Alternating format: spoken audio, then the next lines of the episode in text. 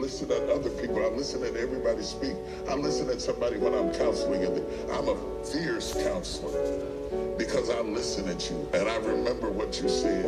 And I, I draw a line between everything that you shared with me because listening is more important than speaking. If I lose my ability to hear right now, gradually my ability to speak will begin to erode because I can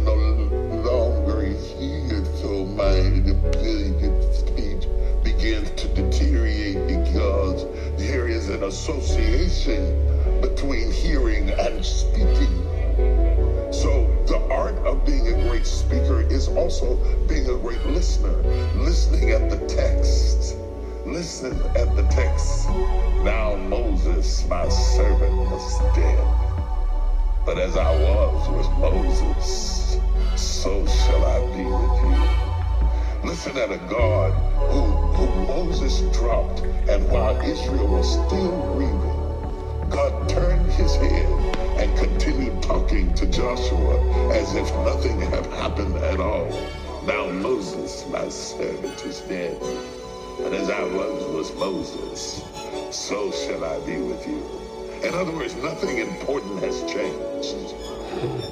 I am still the same.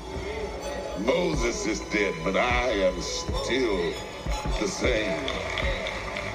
And I will continue my purpose irrespective of my vessel. And I am going to do it through you. Not do you want me to do it through you? Not would you like for me to do it through you? As I was with Moses, so shall. Oh, it's a boss move. The text is a boss move. Yeah, it's a boss move. And so you, but you can't read it and, and get that. You have to listen at it. You have to feel the intensity of it.